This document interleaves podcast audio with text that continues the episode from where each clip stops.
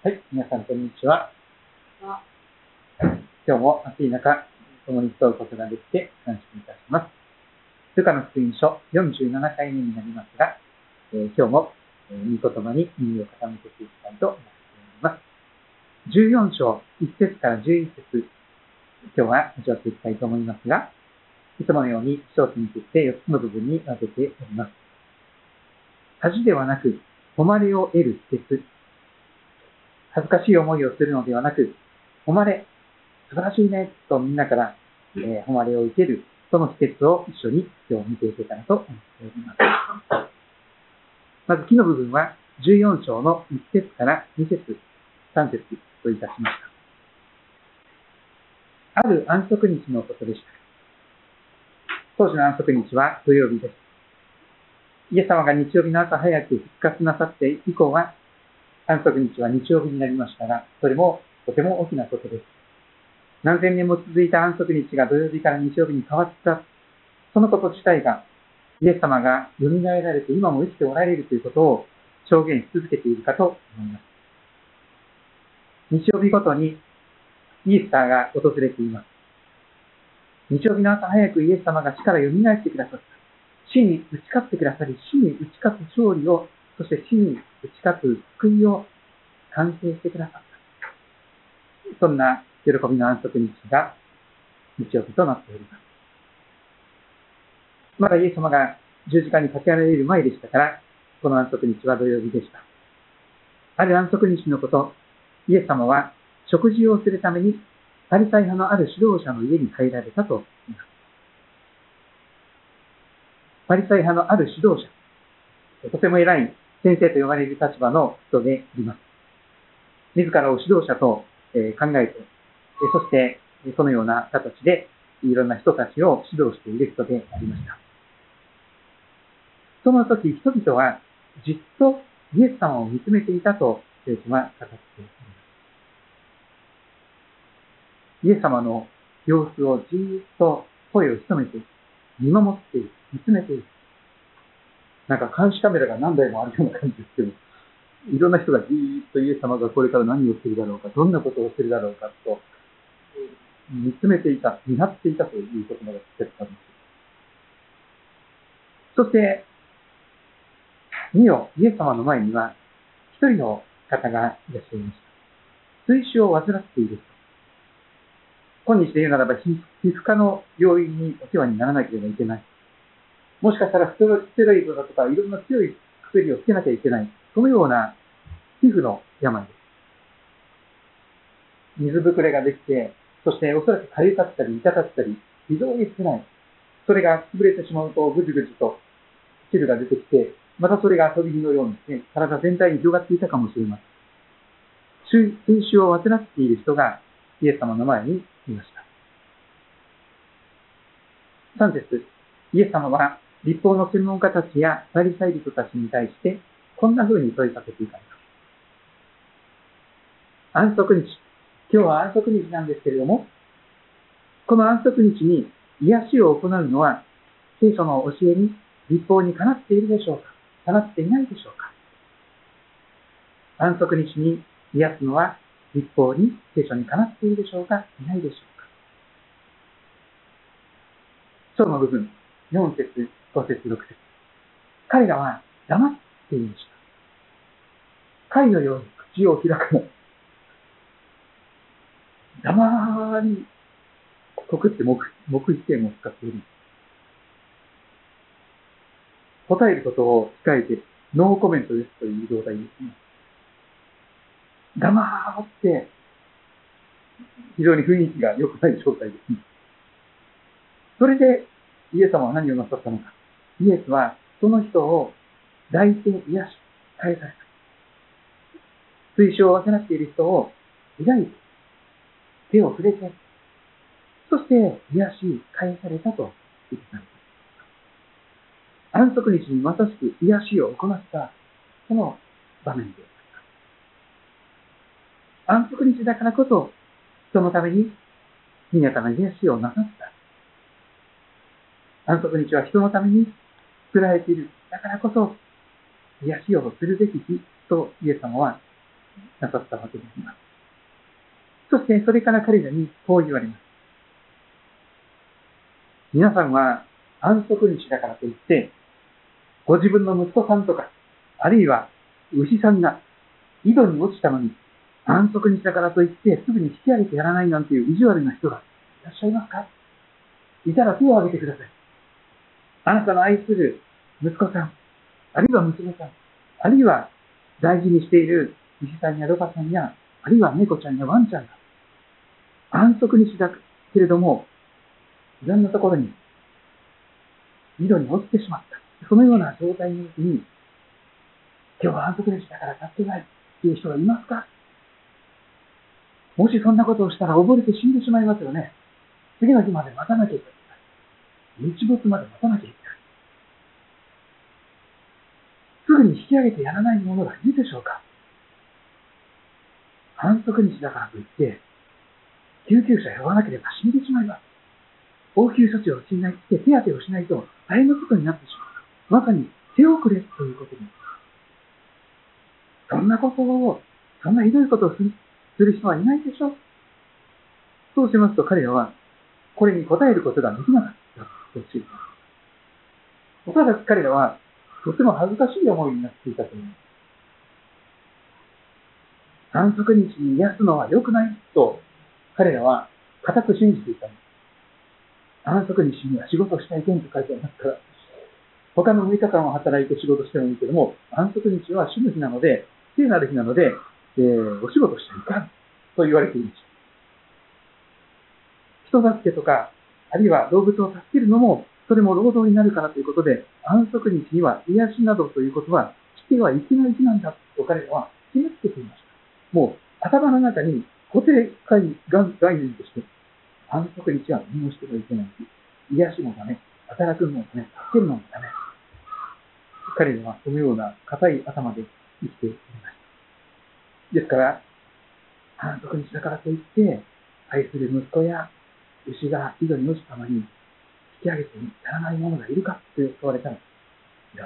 確かにそれはそうですが、それは反則日だけど、すぐに助けてあげてるよな、と、彼らは自分たちが信じて、こうでなければならないというその考えと、実際にやっていることが違っているということに気づいて恥ずかしい思いをしているわけであります。そして天の部分を見ていきましょう。7節、8節。そしてイエス様は、その招かれているお客さんたちを見渡しますと、客として招かれた人たちが、我先にと神座を選んで、神座を選んで、ちょっと私、あの、この前の日曜日の朝、結構恥ずかしい思いをしてしまいましたが、いつもの癖で、あの、祈り会の時にですね、私がいつも座っているところに座ってしまいまして、で、宮本先生を、反対側の通路のところの方にを座らせてしまいましてですね、後からすみません、ちょっと立ち上げ逆転しましたということで、えー、座を譲りましたけれども、ここに集められていたお客さんとして招かれていた人たちが、神座を選んで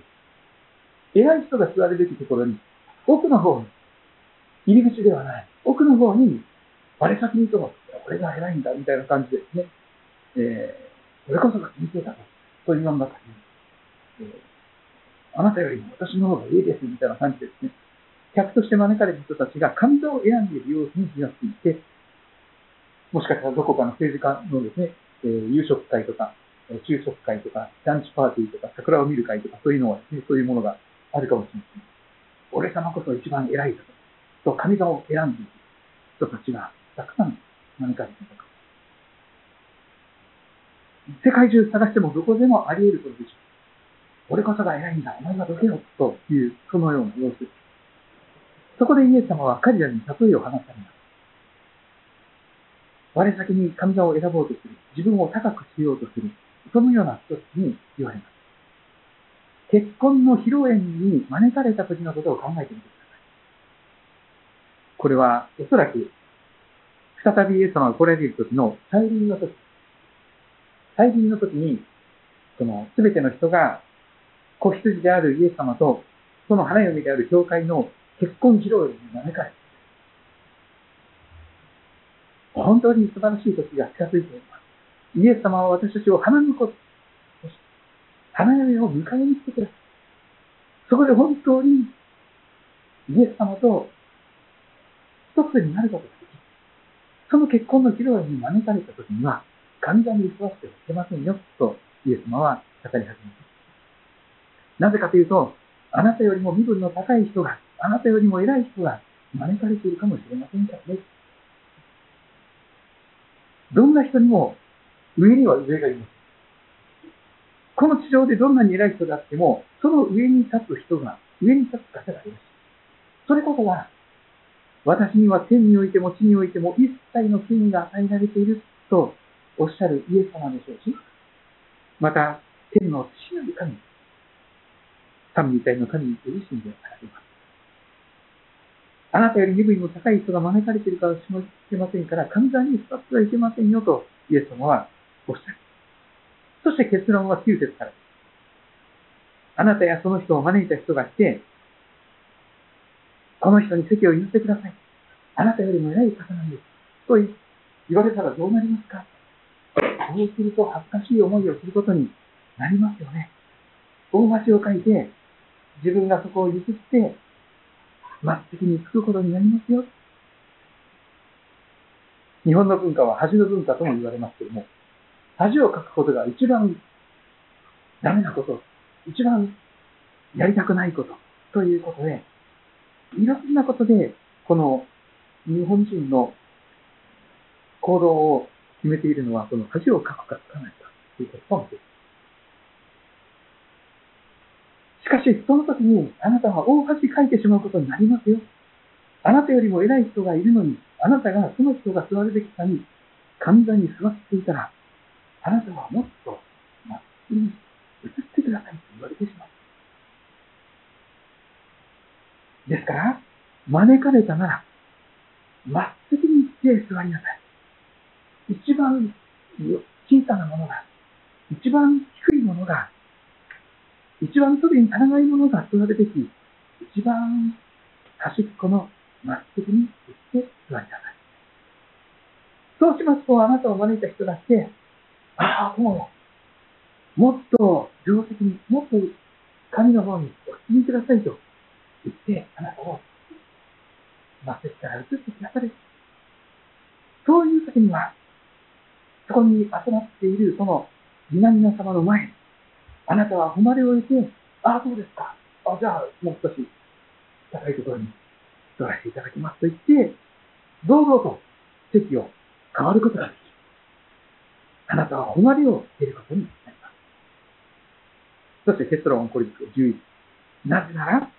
なぜかというと、誰でも自分を高くするもの、自分こそが先生だ、自分こそが偉い、俺は偉いと自分を高くする者は、神様にリストされてしまいますよ。逆に、私は本当に小さいものです。私は本当に取りに足りないものです。イエス様の母とされたムリアさんもそうおっしゃってましたね。私は本当に主のはしたのです。本当に私は小さな小さな女でございます。しかし、自分を低くするものを神様は高く高く引き上げてください。これこそが聖書の大原則です。旧約聖書も新約聖書も貫いて、一本筋が通っているこの原則ですけど、誰でも自分を高くするものは低くされてしまう。そうです。今度の日曜日、えー、杉戸キリスト教会の68周年記念の礼拝がありますけども、そこでは、ダビデとヨナタンのお話をしようと思っておりますけれども、そこには必ずヨナタンのお父さんのサウルという王様が出てきます。サウル王様は背も高くてイケメンですごい素敵な方でした。だから、王として選ばれたんです。しかし、ある時から、サウル王様は、神様よりも自分を高くしてきます。神様がこうしなさいっていうことを待ちきれずに我慢できずに、自分が先走って前に前に行ってしまう。自分が神様のよりも前に出てしまう。あなたは一体何様ですか？神様だと思っているんですか？自分を。そうです。パウルは、ある時から神様よりも自分を高くしてしまった。そうしてしまった場合に、そのように自分を高くする者は低くされてしま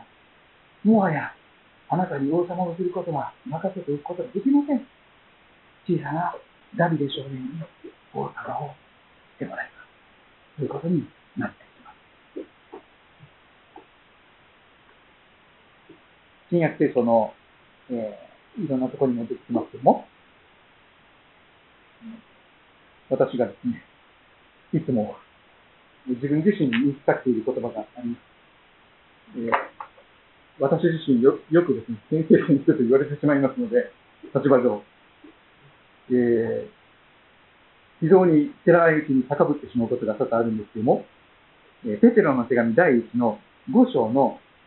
5節、第1ペテロの5の5は、こんな素晴らしい言葉を語っています。ペテロの手紙第1、5章。まあ、せっかくですから、5章の1節から、えー、少しのところ読んでいきたいと思いますが、えー、しばらくクリスチャンをとして歩まれた方、しばらく教会員として歩まれていらっしゃる方、信仰生活がだいぶ長くなってきたかなと思っていらっしゃる方は、このペテロの手紙第1の5章を繰り返し読まれることをお勧めいたします。私も20歳の時に信仰を持って、早30年です。30年もしてくるとですね、自分が何か偉い人のように勘違いしてしまうわけなんです。ペテロの手紙第1の5章、こんな言葉が書かれています。ペテロ自身も何度も自分に言い聞かせて、そしてこの手紙を祈りながら、祈りながら、多くの兄弟姉妹特に指導的な立場にリーダーとして用いられている人たちに繰り返し繰り返し読んでもらうために祈り心を込めて一字一句を書き記したものと思われます。私はあなた方のうちの長老たちに、役員たちも、同じ長老の一人として、キリストの苦難の下に、やがて表される栄光に預かる者として、あなた方のうちにいる神の羊の群れを牧しなさい。強制されてではなく、いやいやではなく、ねばならないではなく、神に従って自発的に、また癒しい利息を求めてではなく、心を込めてお世話をします。割り当てられている人たちを支配するのではなく、むしろ群れの模範となりなさい。そうすれば、大牧者が、一つの大牧者であるイエス様が再び現れるときに、あなた方は絞ることのない栄光の冠をいただくことになります。今は、牧師のような働きをすることができる小牧者のような形で委ねられていたとしても、やがて大牧者がやってくる。その時に、私たちが一番神座についていけないんです、大恥をかくに。大牧者である、羊の大牧者であるイエス様が来られた時に、お前はどこに座ってるのかねっていうことで、ちょっと、自らを高くしすぎてるんじゃないのと言われてしまいますよね。そうすれば大牧者が現れるときにあなた方はしぼむことのない栄光の冠、味を受けることのない狛江をいただくことになります。どうです同じように若い人たちを、どうですそれぞれいくつになっても若いでしょう。同じように若い人たちを、長老たちに従いなさい。皆互いに謙遜を身につけなさい。なぜか、神は高ぶる者には絶対し、へりくだる者には、へりくだった者には恵みを与え恵み。これが、シモン・ペテロが、繰り返し繰り返し、自分の心に言い聞かせ続けた、大切な大切な生徒の原則ではないでしょうか。ペテロ自身、一番弟子になりたかったんです。ナンバーワンに俺が一番だ、俺が一番偉いんだ、俺が一番すごいんだと思わせたかったんです。だからしゃり出て、何度も何度もイエス様にたしなまられました。そして、自分が一番だと思っているのに、大失敗を犯して、取り返しのつかない過ちを犯して、大味を書いた人物だからこそ、反面教師に俺のようになるなよということで、この言葉を語っています。神様という方はね、高ぶる者には絶対に刺さるよ。あなたが高ぶったら、神様はあなたの責任になっちゃうよ。でもね、自分を低くする者には、神様は味方になってくださるよ。平陸だった者には神様は豊かに豊かに恵みを与えて、そういう人は高く高く引き上げられていけますよ。そのように語ってですからあなた方は神の力強い御手の下下に、元にベリくらになった。神はちょうど良い時にあなた方を高く上げてください。それが、末席についていたら、友よ、もっと定石にお進みください。と言われて、あ、そうですか。と言って、この、定石の方に進んでいくことになる。そのような光景が、ここでも言われているように思います。恥ではなく誉れを得る人。それは何でしょうか自分を低くして末席に座ることにあります。なぜなら、誰でも自分を高くする者は低くされてしまう。